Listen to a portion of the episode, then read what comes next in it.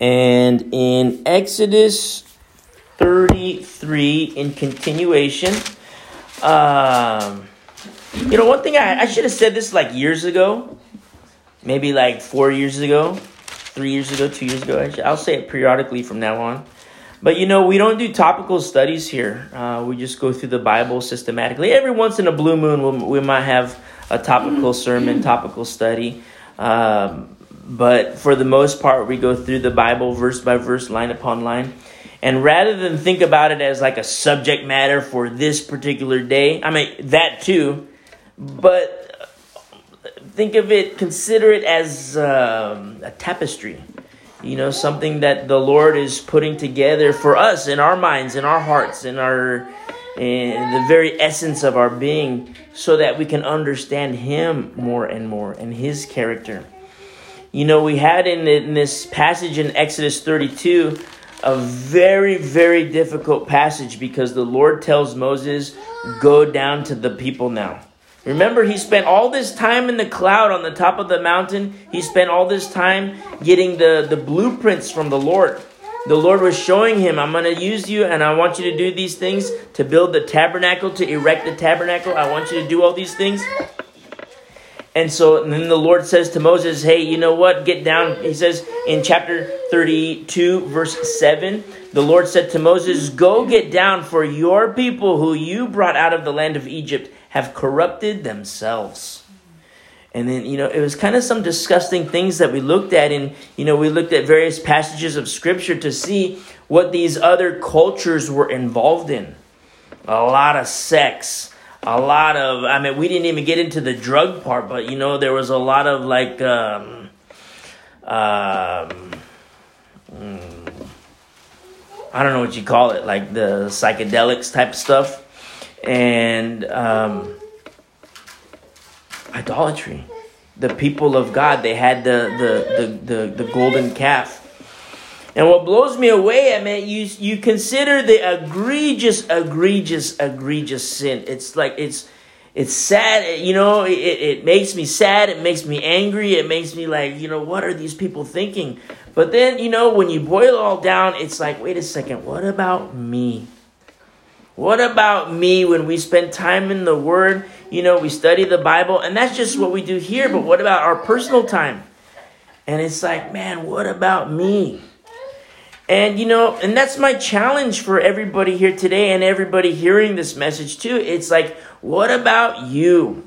What about ourselves? Because how many times do we get in a position where it's like, you know, we understand that, you know, we have our, we're wrapped up in these earth suits, but then to say, no, I'm going to yield to you, Lord. Not my will, thy will be done in my life.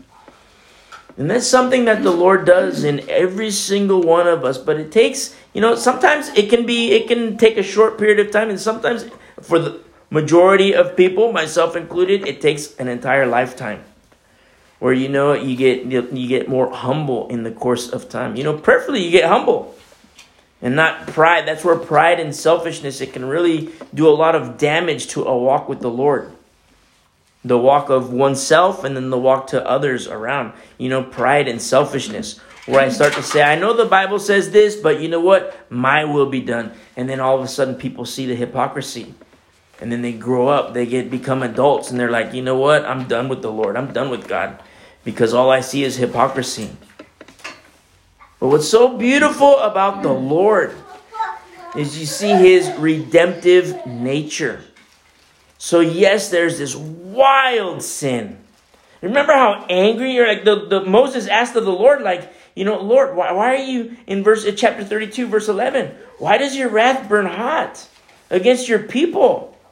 Why? And then all of a sudden, when he comes down from the mountain, he sees exactly why in verse 19. So it was in chapter 32, verse 19. So it was as soon as he came near the camp that he saw the calf and the dancing. So Moses, Moses' anger became hot. He was just rage, like not like raging in a carnal sense, but like, what are you guys doing?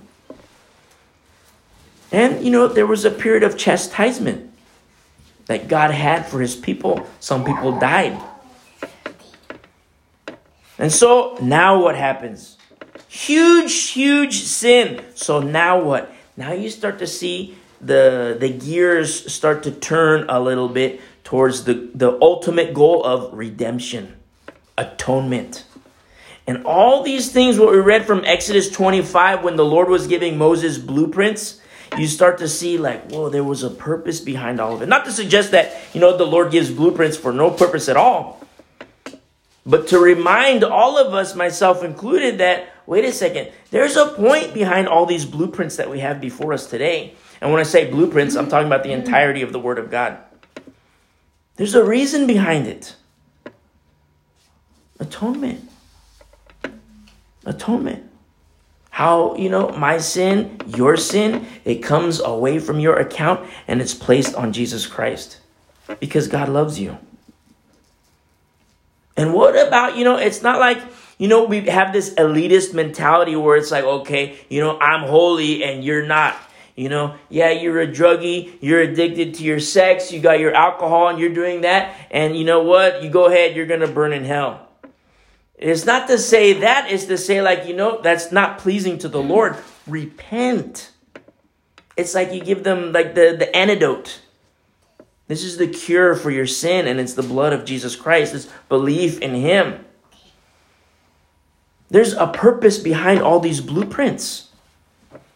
That's what we're going to focus on today in this entire chapter of verse 33 of chapter 33. That you know, in, in spite of this sin, it's like, whoa, Lord, you're so good. You're so good. We're not even worthy to receive your mercy and your grace, but yet you love us. In verse 1, he says, Then the Lord said to Moses, Depart and go up from here you and the people whom you have brought out of the land of Egypt. You know, I think it's so important to know that, you know, when, um, you know, the Lord refers to, you know, in, in previous verses, previous chapters, the Lord referred to Israel as my people. And then in chapter 32, verse 7, he says, Hey, Moses, these are your people. And then it's not going to get to, you know, we're going to be in Leviticus pretty soon. And it's after that point, after the blueprints have been, the, the, the, the tabernacle is built, the, the, the, the brazen altar is built, uh, Aaron is a high priest, and all these things, the blueprints that the Lord gave Moses, they're now implemented in, in, in, in Leviticus. And it's in Leviticus 11 where the Lord says it again, where he says, I am the Lord who brought you out of Egypt to be your God. And then he tells the people, Be holy, for I am holy. That's in Leviticus 11, verse 45. But between here, at this point in chapter 33, between Leviticus 11, a lot of things happen. You start to see the reason why the Lord was giving Moses these blueprints. There's a point to it all. You know, it, that's the difference between following the letter of the law and the spirit of the law. The letter of the law is have you ever seen somebody like play the piano and they play the piano and it's like robotic and it's like, you know, they hit the notes and everything's they can do it just fine. I mean, they can read the sheet music and it's just like bing bing bing boom boom and it's like, okay, you get it. But then you start to hear somebody play the piano and it's like totally different because it's like it's like their heart and their soul is poured out. It's like their fingers just dance across the keys and it's like it's a totally different ball game. And that's the spirit of the law, you know, as opposed to the letter of the law. The letter of the law says this, this, this, this, this, but the spirit of the law reveals something deeper the character of the Lord. Look at what happens here. He says, Depart and go up from here, you and the people who, who you have brought out of the land of Egypt, to the land of which I swore to Abraham, Isaac, and Jacob, saying, To your descendants I will give it. You know, picture the people of God in Egyptian captivity when maybe they had parents or grandparents that told them about the Hebrew God, the God of Abraham, Isaac, and Jacob. And here they are in Egyptian captivity. It's like, wow, that was, I heard that story, but that was like 300 years ago. I heard that story, but that was, you know, 100 years ago. And you know what? God is fake. I don't believe in God anymore. Because look at their present situation where they're in Egyptian captivity, bondage unto Egypt. And all those things that the Lord started to do, where, you know, he started to reveal himself. That's what happens when the Lord is forgotten. I mean, we studied in the end of Genesis, you start to see how, you know, Egypt would, would receive the grace of the Lord. But then the Lord became forgotten in Egypt, and the Lord became forgotten in Israel as well. And then the Lord made himself known. The same is going to happen in the last days where the Lord becomes a forgotten thing. But then the Lord is going to make himself known. And when the Lord makes himself known, it's like, wait a second, where are, you know, the people, like the servants of the Lord?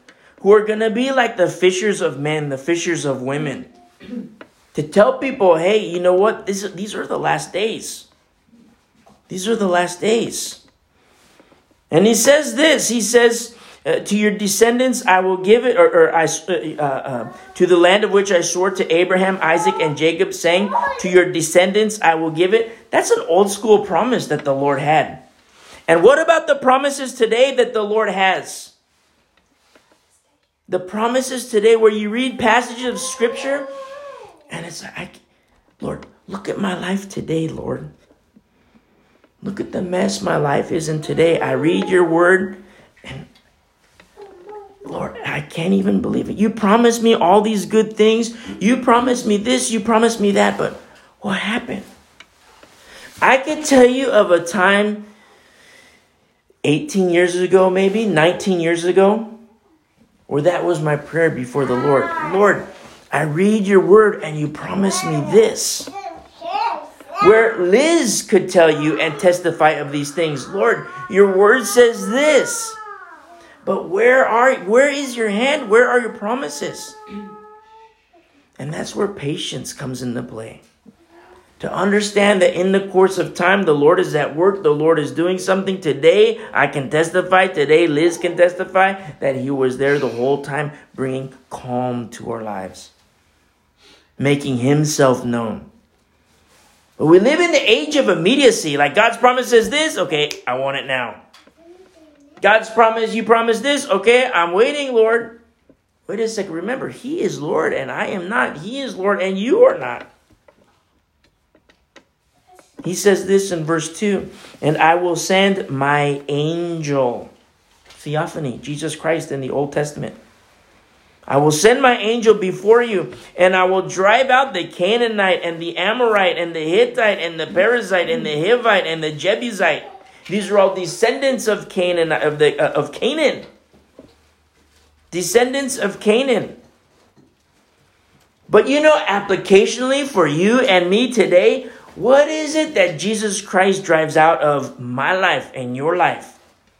Remember a time in your life when you first believed or when you first start, start, started, you first stopped playing games with the Lord. And what is it that the Lord has driven out of your life? You know, sometimes you see people where it's like, okay, you know, I believe in the Lord. I'm done playing games. They get rid of the sex, they get rid of the drugs, they get rid of the alcohol. And then in the course of time, something happens where they start to say, wait a second, I remember the sex, I remember the drugs, I remember the alcohol, and I like it. And then they want to go back to those things.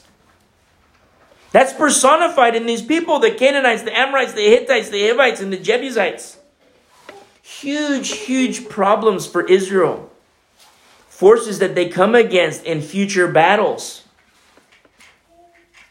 People that they, instead of being grafted into the promises of the Lord, into the law of the Lord, and I'm not advocating the law, I'm just saying grafted into, you know, the, the law of the Lord because it was, you know, before Jesus Christ, they still had the, the, the law. They started to say, you know what? I want to be like the Canaanites. I want to be like the Amorites. I want to be like the Hittites and the Hivites. I want to partake of their gods. Where is our God? He's silent. But look at this God. I can see him. I can touch him. And the Lord says, hey, that's a graven image. But then in the course of time, the Lord looks at these prophets and says, hey, I'm going to use you. Go and tell my people to repent. Go and tell my people not to forget me. Go and tell my people to remember the things of old, remember these old promises. And a lot of these prophets were killed. Remember Stephen when he was killed? And Stephen told the religious leaders, he says, Who of our fathers didn't kill the prophets of the Lord? These are things that are captured in the Old Testament, but they're written for our admonition, our warning. That's what Paul says. In verse 3, he says, Go up to a land flowing with milk and honey. I love this so much because, yes, there was this egregious sin that was committed. And yes, there's going to be a period of correction, what, what happens in chapter 34 and 35. And it's so incredibly beautiful. But you know what? There's still a destination, which is the land flowing with milk and honey a predetermined destination. This is an Old Testament example of predestiny. A predetermined destination. Predestined to the land of milk and honey. You've heard me give the example before. If you and me, you get in my car and you're sitting in my passenger seat, and I say, you know what, I'm to do a search for the best hamburger in town and it says, okay, it's at ABC joint. And it's like, okay, I'm gonna Google it, get the address, and then all of a sudden I'm gonna listen to the voice, and the voice is gonna tell me, turn left, turn mm-hmm. right, turn left, turn right, go straight, do this, do a U-turn. Maybe I took a wrong turn, and then all of a sudden, you know, you're you have arrived at your destination. And it's like, here we are at the burger joint. You know, we're gonna get down. We're gonna have a good some good food. But then what happens if, you know, you're sitting in the passenger seat and you hear the voice say, turn left, and I miss it. I just keep going straight. And then you hear the voice say, turn right, and I, you know, turn left. I do the exact opposite. Remember, my destination was predetermined. I said, I want to go to the burger joint, but I wasn't even listening to the directions. I was ignoring the instructions, I was ignoring the directions. A lot of people like to rest on, you know, hey, I'm predestined for heaven. You're predestined for heaven. And it's, I have to say, it's totally okay to rely on the, it's, it's a promise to the Christian, it's a promise to believers. But it applies to the obedient. The ones who, when the Lord says turn left, you turn left. When the Lord, sa- when the Lord says turn right, you turn right. You know what's such a trip about? I'm going to fast forward a little bit into the future. And you don't have to turn there. I'm not even going to turn there, but make mention of the book of Deuteronomy and kind of like a little setting the stage for our future studies. But in the in Deuteronomy chapter 1, the distance from where the people of God are here to the promised land, to the land of milk and honey, is an 11 day journey. And that's revealed in, in Deuteronomy chapter 1, verse 2. It's an 11 day journey. It turned into 40 years. 40 years.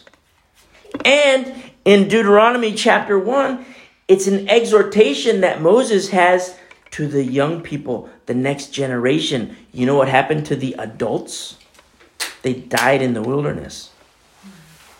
They died in the wilderness. And I say adults with air quotes for a reason. Because in accordance to faith, there are so called adults, the learned class, who start to say, well, you know, we're predestined for this, we're predestined for that, it's okay, don't worry about it. I'm to go ahead and get drunk. I'm to go ahead and do my crack. I'm going to go ahead and do my pornography. I'm going to go ahead and do my whatever. And it's like, wait a second. The Lord is saying turn left and you're turning right. The Lord is saying don't do that and you're doing it. Don't forget that the adults died in the wilderness. And in Deuteronomy chapter 1, Moses is telling the next generation, the ones who are the, the children of the parents who died, Moses is telling them, don't forget the Lord. He encourages them. Go forth. That's the promised land. Go. It's in strong exhortation to the next generation. During that 40 year period of time in the wilderness, there were people who said, Hey, I'm predestined, I'm predestined. Five years in, they they died, they're dead. 10 years in, they're dead. 20 years in, dead. All because of disobedience unto the Lord. And I'm not trying to speak negatively about the idea of predestination, but predestination only applies to the obedient. The good predestination. There's a bad predestination. And I don't mean to chuckle in saying that, but there is a bad destination. The question is, who's going to obey? I think it's so powerful considering what the Lord is saying here in verse 3 of Exodus 33. Because the mm-hmm. predetermined destination is set forth right here. It's set up right here. Go up to the land flowing with milk and honey, for I will not go up in your midst, lest I consume you on the way, or lest I destroy you on the way, for you are a stiff necked people. God is fully aware of the people's stubbornness and waywardness. And he's saying to the, he's saying to Moses, "Hey, you know what? I'm not going to go with you guys. You guys are going to go to the land of milk and honey, but I'm not going to be in your midst because if I'm in your midst, I'm going to kill you. I'm going to destroy you. And in verse 4, and when the people heard this bad news, they mourned. And no one put on his ornaments. There was no outward symbols or outward adornings. You know, you hear people say, you know, I'm going to put on my Sunday best. I'm going to wear my Sunday best. And I don't mean to, you know, uh, uh, mock that at all. It's a beautiful thing to have your Sunday best. But you know what? Start first with your heart. Start first with your mind. Start first with your soul. So many people want to wear, they want to adorn themselves. Look at my earrings, look at my makeup, look at my nice suit, look at my nice dress, and they wear their Sunday best and they're, you know, all decked out for church. But what is the condition of their heart? You know, it's like they take off their clothes and they put on their club clothes and they go out and get drunk on Friday night. It doesn't work that way. What about the garment of praise? On your heart, on my heart. The garment of praise. Let this be our adornment. Righteousness. And so Moses tells the people, hey, you guys, you know, we're going to go to the land of milk and honey, but God's not going to be in our midst because you know what? He's going to kill us. He's going to consume us because we're a stiff necked people. And the people were like, they were sad. They mourned, as it says in verse 4. For the Lord had said to Moses, Say to the children of Israel, You are a stiff necked or stubborn people. I could come up into your midst in one moment and consume you or destroy you. Now therefore, take off your ornaments that I may know what you what to do what to do to you. You know, it's that mentality of I want I, I want to present my very best to the Lord. Which is a, a beautiful desire. It's a good desire, except hey, start first with the heart. Start first with the mind. You want to get decked out in a nice suit, but look at your mind. Look at where your heart is. It's the opposite. Remember, God is no respecter of persons.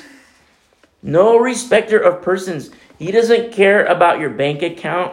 He doesn't care about how buff you are, how strong you are. He doesn't care about how old you are, how young you are. He doesn't care about your, you know, your uh, degrees. He doesn't care about whatever. He looks at the heart. In verse 6, so the children of Israel stripped themselves of their ornaments by Mount Horeb. You know, nothing fancy. Nothing fancy. God is no respecter of persons. Moses, in verse 7, Moses took his tent and pitched it outside the camp, far from the camp. I love verse 7 so much. Far from the camp. You know, say you're with friends and family Hey, let's go camping. You know, you're like, okay, go camping. And then, you know, you're there and you're with, you know, all these people. And then they start to talk. You're with some guys, and, you know, a guy, you know, reaches in a cooler with a beer, says, Here, you want a beer? And you're like, No, thanks. You know, and you're like, I mean, uh, instead of hanging out with these guys, I'm gonna go over here to these guys. Hey, you want a beer? Like, no, man, no thanks. Then you hang out with some guys and they're just talking about like sex and alcohol and all that. You're like, man, everywhere you go, it's like you don't fit. Everywhere you go, you start to realize you just don't fit. So you take your tent, take the poles out, roll it up, start walking away. People are like, Where are you going? You know, I'm setting my tent way over there outside the camp, far from you guys. You just don't fit. You're talking with these people, you know, a guy and girl, they're not married, they start talking about their sexual stuff, and you're like, man, I don't even want to be here. And you have a strong desire. I just want to be alone. Because you don't fit wherever you go, like a fish out of water. That's what's so cool about Moses. Remember, he's a servant of the Lord in the master's house. Moses took his tent and pitched it outside the camp, far from the camp. Remember in John 17, the Lord made a prayer to the Father, our Father, on our behalf. And he's like, Lord, these people don't even belong in this world. And he says, protect them. That's the prayer that he, I mean, in your own personal studies, read John 17. It's a beautiful, beautiful prayer of intercession that our Lord has unto his Father. And it's so I, I I feel weird saying unto his father because by his blood he's our father. We are the adopted sons and daughters. But if you ever feel like a fish out of water, friends, family, hey, come over here. You want a drink of this? You know, no thanks. People start talking about their sex, their drugs, their alcohol, and you're like, man. They start talking about their movies. Hey, did you see this movie? Did you see this show? And you're like, I watched about five seconds of it. And even five seconds was too much because it was disgusting. And then all of a sudden you're like, man, I, I just want to be alone. I don't fit in. Such is the case with this beautiful man by the name of Moses. He pitched his tent outside the camp, far from the camp, and called it the tabernacle of meeting. And it came to pass in the course of time that everyone who sought the Lord went out to the tabernacle of meeting, which was outside the camp. You see what's so powerful about this? Instead of Moses blending in with the people, the people blended in with Moses. And it was the seekers of the Lord, the ones who sought the Lord. That's the problem with people today. They want to blend in with the crowd.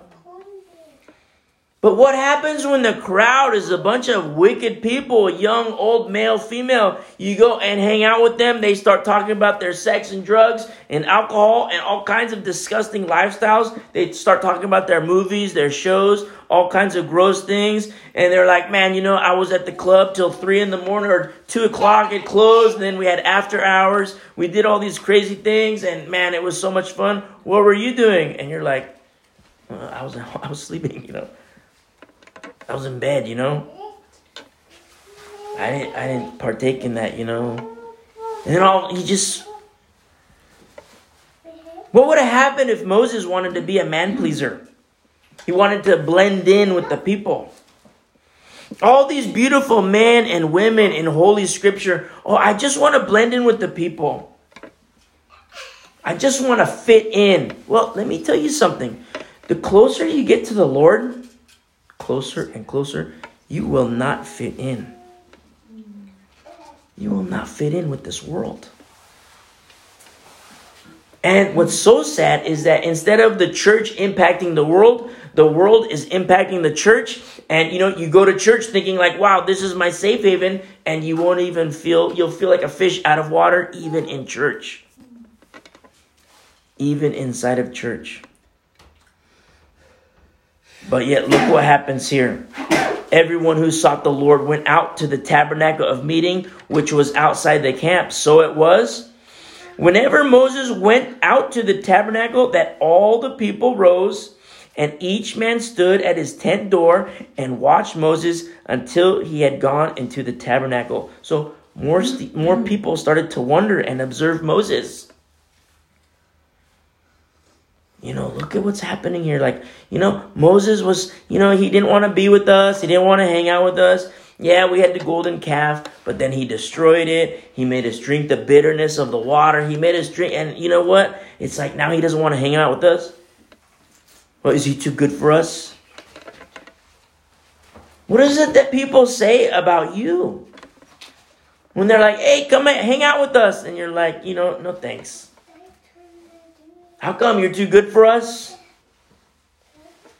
Well, it it's nothing to do with that. Instead of me, you know, I want to hang out with you, but you know, you come hang out with me. You come over here. Don't be a man pleaser. Don't try to blend in, try to fit in. Fit in with the world, you know? Fit in with the Lord and His Word. And it's so beautiful what happens. So the people, they start to observe Moses. All the people rose, and each man stood at his tent door and watched Moses until he had gone into the tabernacle. And it came to pass, again, in the course of time, when Moses entered the tabernacle, that the pillar of cloud descended and stood at the door of the tabernacle, and the Lord talked with Moses. The last time the people of God saw this pillar of cloud it was in chapter 14 when Egypt was destroyed. That was the last time they saw this pillar of cloud, and they see it again. Wow, in the tent of Moses, what he calls the, the tabernacle of meeting. Moses goes there, and we see the cloud again descending on his tent. It's like, whoa, this is so beautiful. The Lord talked with Moses. You see this intimacy. It's it doesn't stop. Intimacy with the Lord. It doesn't stop for Moses because he wasn't a man pleaser. All the people saw the pillar of cloud standing at the tabernacle door, and all the people rose and worshiped, each man in his tent door. You start to see, whoa, look what's happening now. The people now are worshiping the Lord. You see, it's not to say that Moses just he wanted to be a, a party pooper and say, okay, you guys, I'm just gonna be over here. You you do your thing, and I'm over here. It's not like he wanted to be a party pooper. He just didn't fit in. He had his hmm. oneness with the Lord.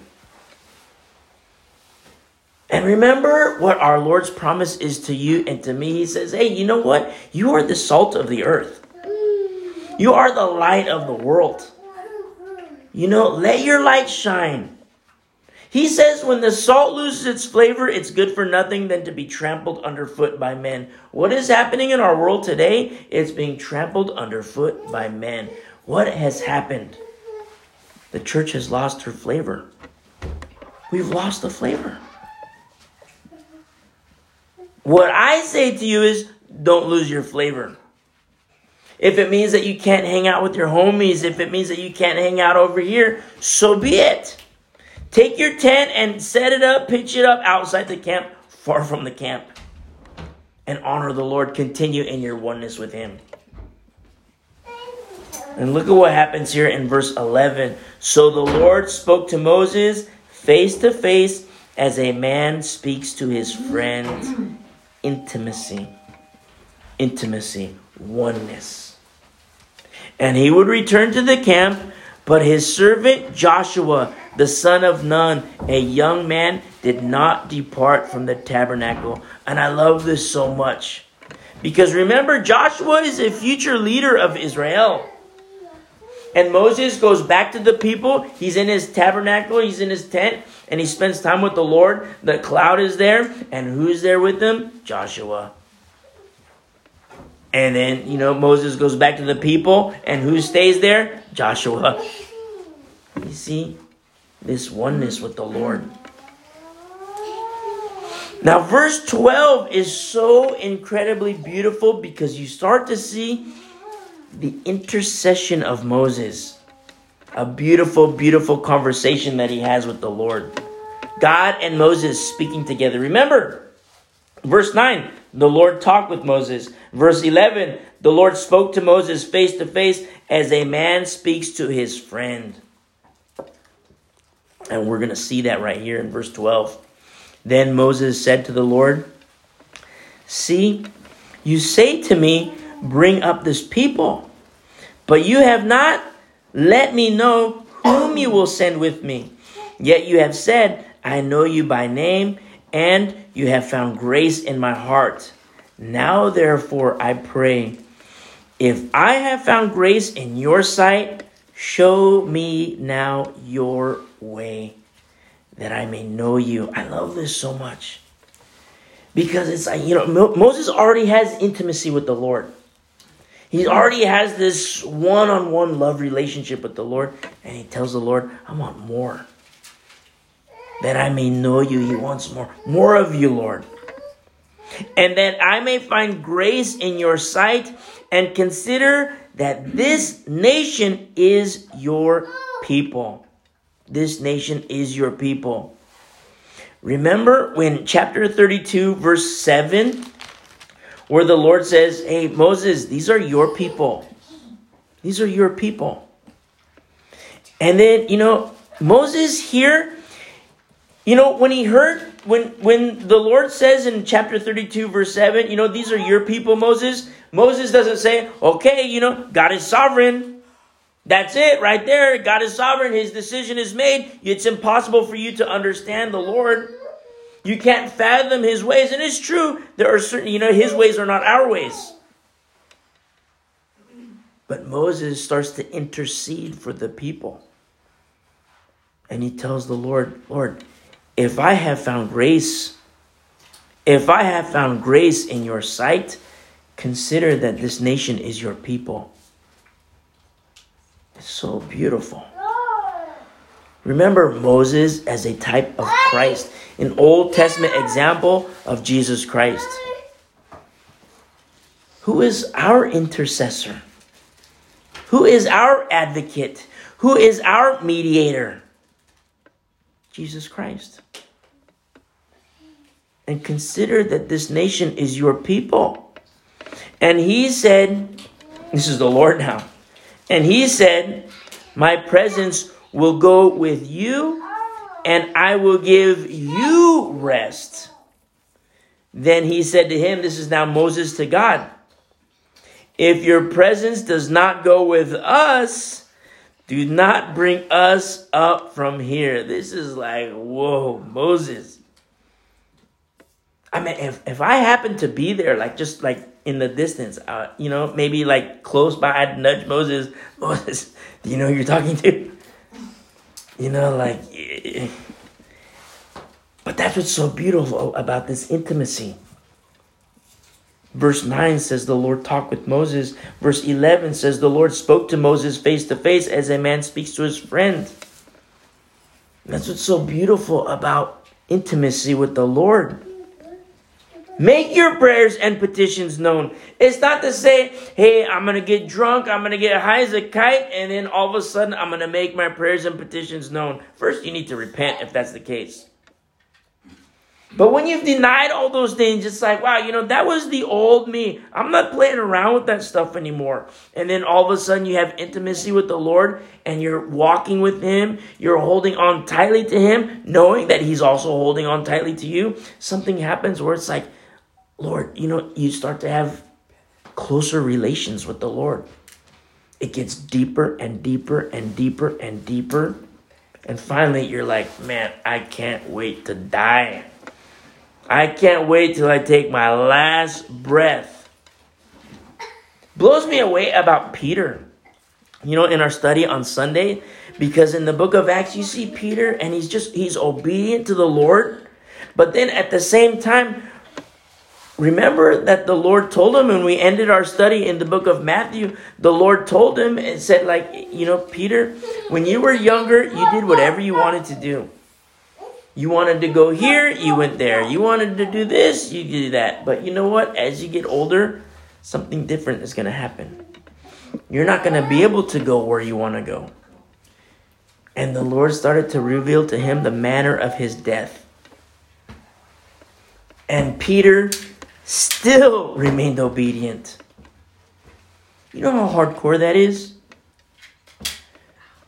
You know, so many people like to say, wow, you know what? I'm obedient to the Lord. I'll be obedient to the Lord. What if the Lord says, okay, you know, I'm going to call you to, you know, to be a missionary in Sudan.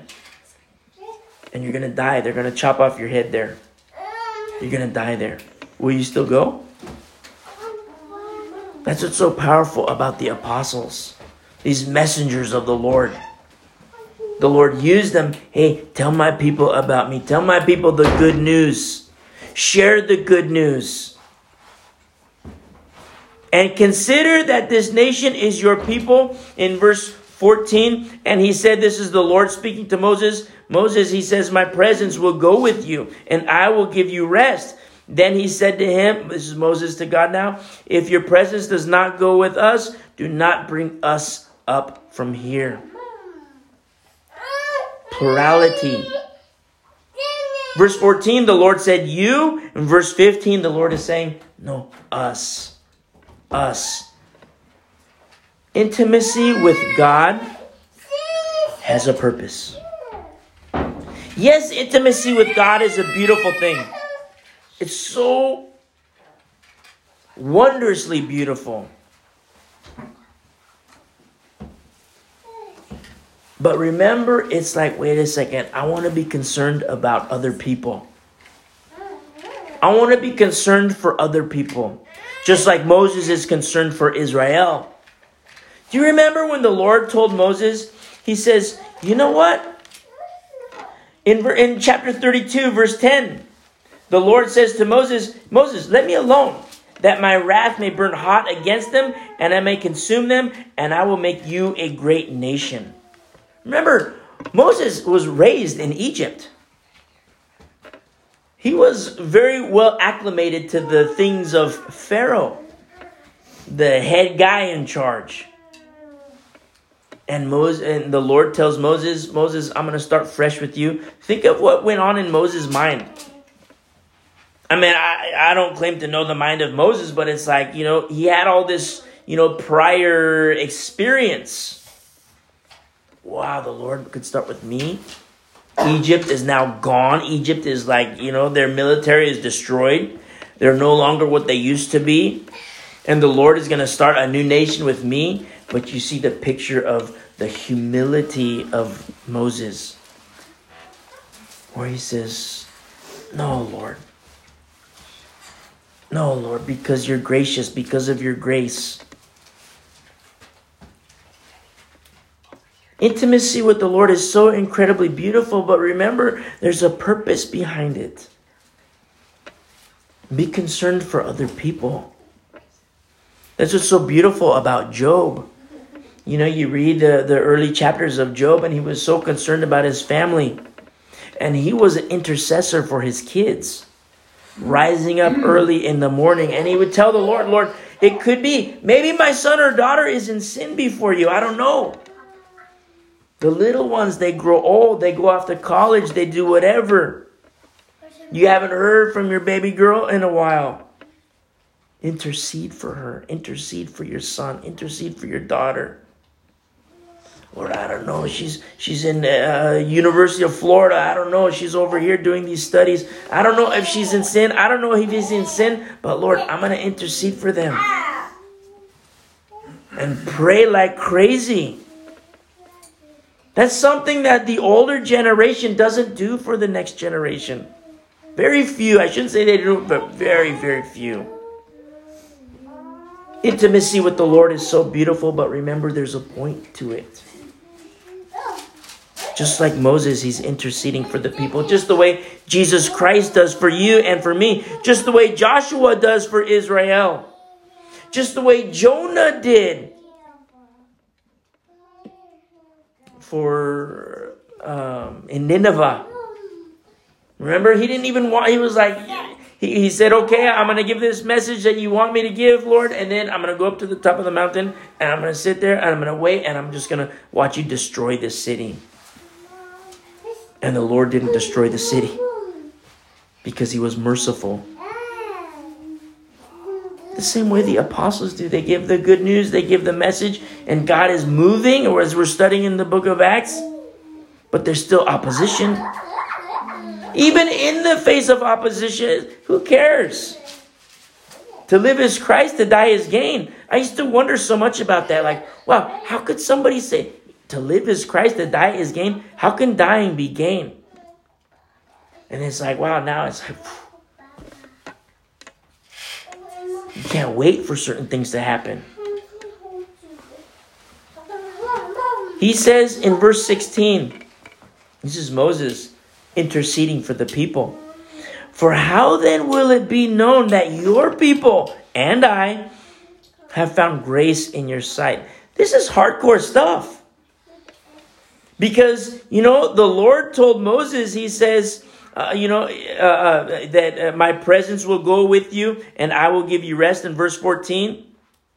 In verse 13, Moses challenges the Lord. I don't know if that's the right word to say it to say it that way, but you know, he says, If I have found grace in your sight. And then when he brings up the grace that Moses has in the sight of the Lord, he includes Israel. Remember how he was also mad at the golden calf. His anger was hot, as it says in the previous chapter, in verse 19. He was angry, righteous indignation. And then all of a sudden, you know, and you know, it's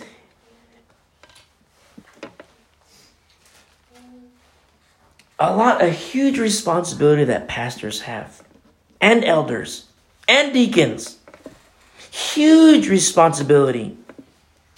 And he puts it on, on Aaron too. In the previous chapter, in chapter 32, verse 25, he said, or in, in, um, in verse 21, Moses said to Aaron, what did this people do to you that you have brought so great a sin upon them? Aaron is an example of somebody who wanted to be friends with the people. He wanted to blend in with the people. And in so doing, the people, you know, it, it, was the opposite. Instead of bringing the people to the Lord, the people brought Aaron into, you know, the golden calf and all these exploits. Don't do that ever in your walk with the Lord. You're gonna feel you, you don't fit. This world is not designed for you, for the Christian. You feel like a fish out of water? Praise be unto the Lord. All these beautiful people, male, female, young, old, they all felt like a fish out of water in their generation. You are surrounded by so great a cloud of witnesses. And in your intimacy with the Lord, don't forget the other people. Yeah, you're going to be so mad. You're going to be so furious of sin. You're going to be so mad, like, how can this happen? But look at Moses. In verse 16, how, how then will it be known that your people and I have found grace in your sight, except you go with us? So we shall be separate, your people and I, from all the people who are on the, upon the face of the earth. So the Lord said to Moses, I will also do this thing that you have spoken, for you have found grace in my sight, and I know you by name. Remember verse 3. The Lord says, I'm not going to be in your midst because if I'm in your midst, I'm going to kill you guys. I'm going to consume you on the way because you are stubborn, you are stiff necked people, and I'm going to kill you. And then here in verse 17, the Lord is saying, You know what? I'm going to be with you. Why? because of the intercession of Moses. Now, keeping a lot of things happened during the remember the 11, 11 day journey turned into 40 mm-hmm. years.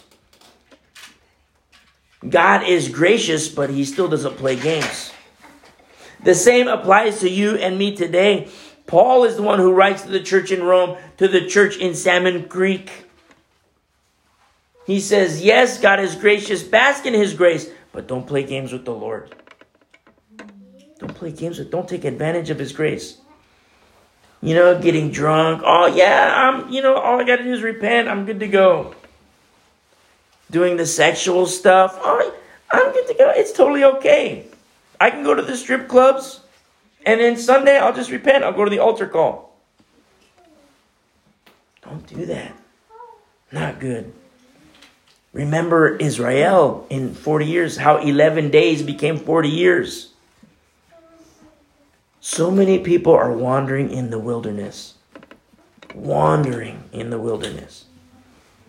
An 11 day journey turns into a 10 year journey, turns into a 30 year journey, turns into a 40 year journey. All they had to do is obey the Lord.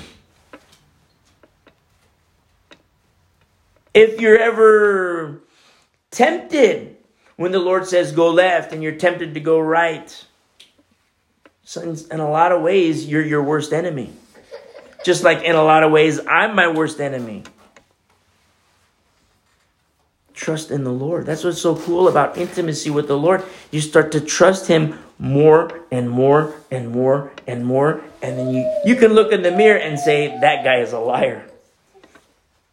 I trust in Him. I trust in the Lord. Not my way, thy way. You brush your teeth, you know, you look in the mirror, it's like, wow, that guy's a liar. That girl's a liar. I'm going to trust in your word, Lord. It's a complete and total denial of self and complete and total exaltation of Jesus Christ. Look at what's happening here. The Lord is saying to Moses, Okay, I will do this thing that you have spoken. For you have found grace in my sight, and I know you by name. In verse 18. And he said, Please show me your glory. You know, if I was there beside Moses, uh, Moses, you know, you interceded. The Lord said he's going to do it. Okay, we're done now. Say amen and let's go. But no, he goes further. He said, Please show me your glory. Then he said, I will make all my goodness pass before you, or all my beauty pass before you and I will proclaim the name of the Lord before you. I will be gracious to whom I will be gracious, and I will have compassion in whom on whom I will have compassion. Now I have to say this. Calvinists go crazy with this verse. They always mention Romans chapter 9. You know, God will is gracious on whom he has great or, or, or, or has mercy on whom he has mercy.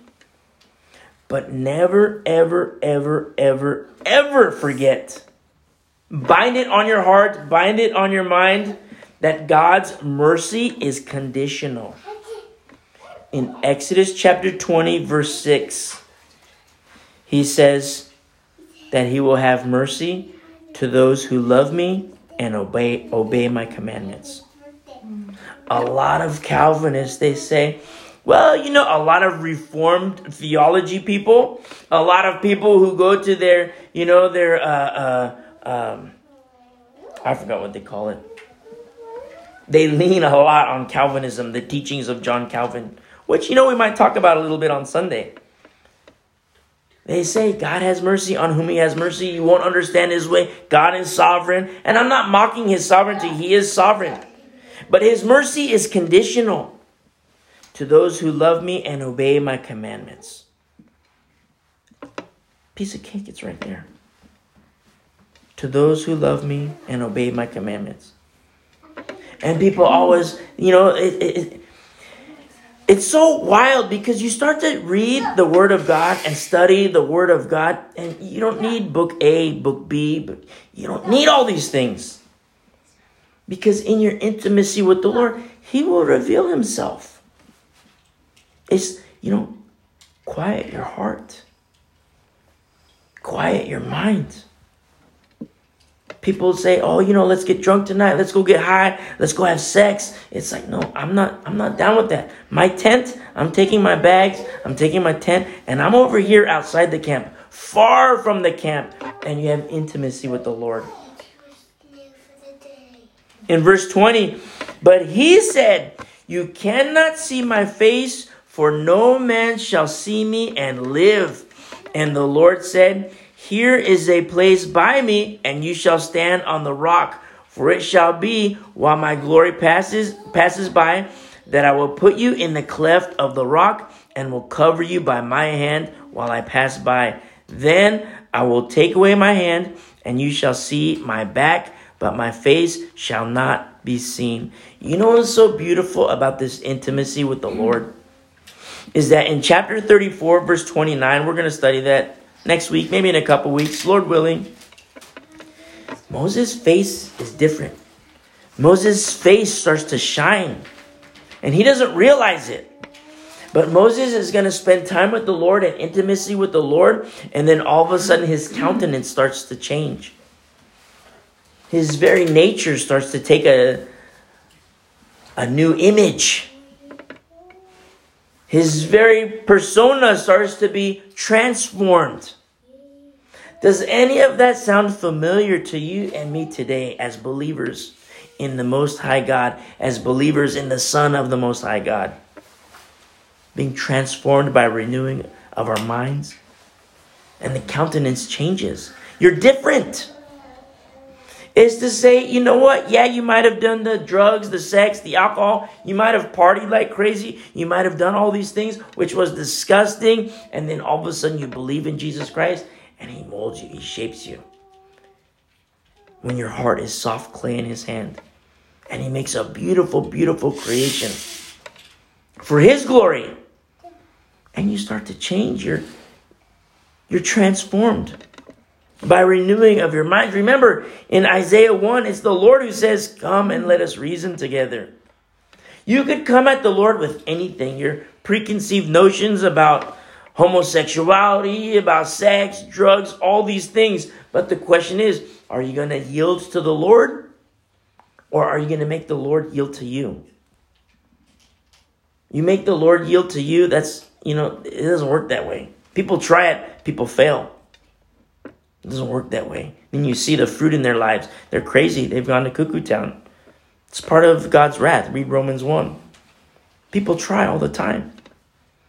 But you could say, oh, yeah, I'm down with homosexual marriage. And then you start to read the word, and you're like, whoa, I, I got to deny that. Oh, yeah, I'm cool with partying like crazy, getting drunk and getting high.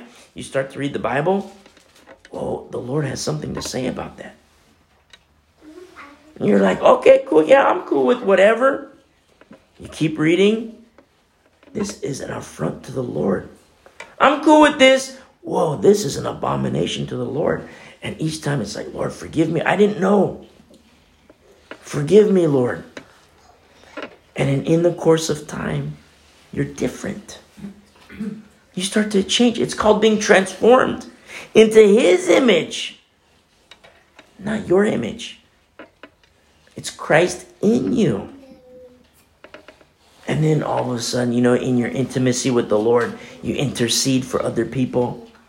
Intercede for your family, intercede for your friends, intercede for your neighbors. Intercede for those inside the church. It's like, whoa, it's so beautiful. That's not to say, you know, the Lord Remember, the Lord was the one who told Moses, I'm not going to be with you guys. Because if I'm in your midst, I'm going to wipe you, I'm going to kill you. Because you're stiff necked, you're stubborn. Moses intercedes for the people.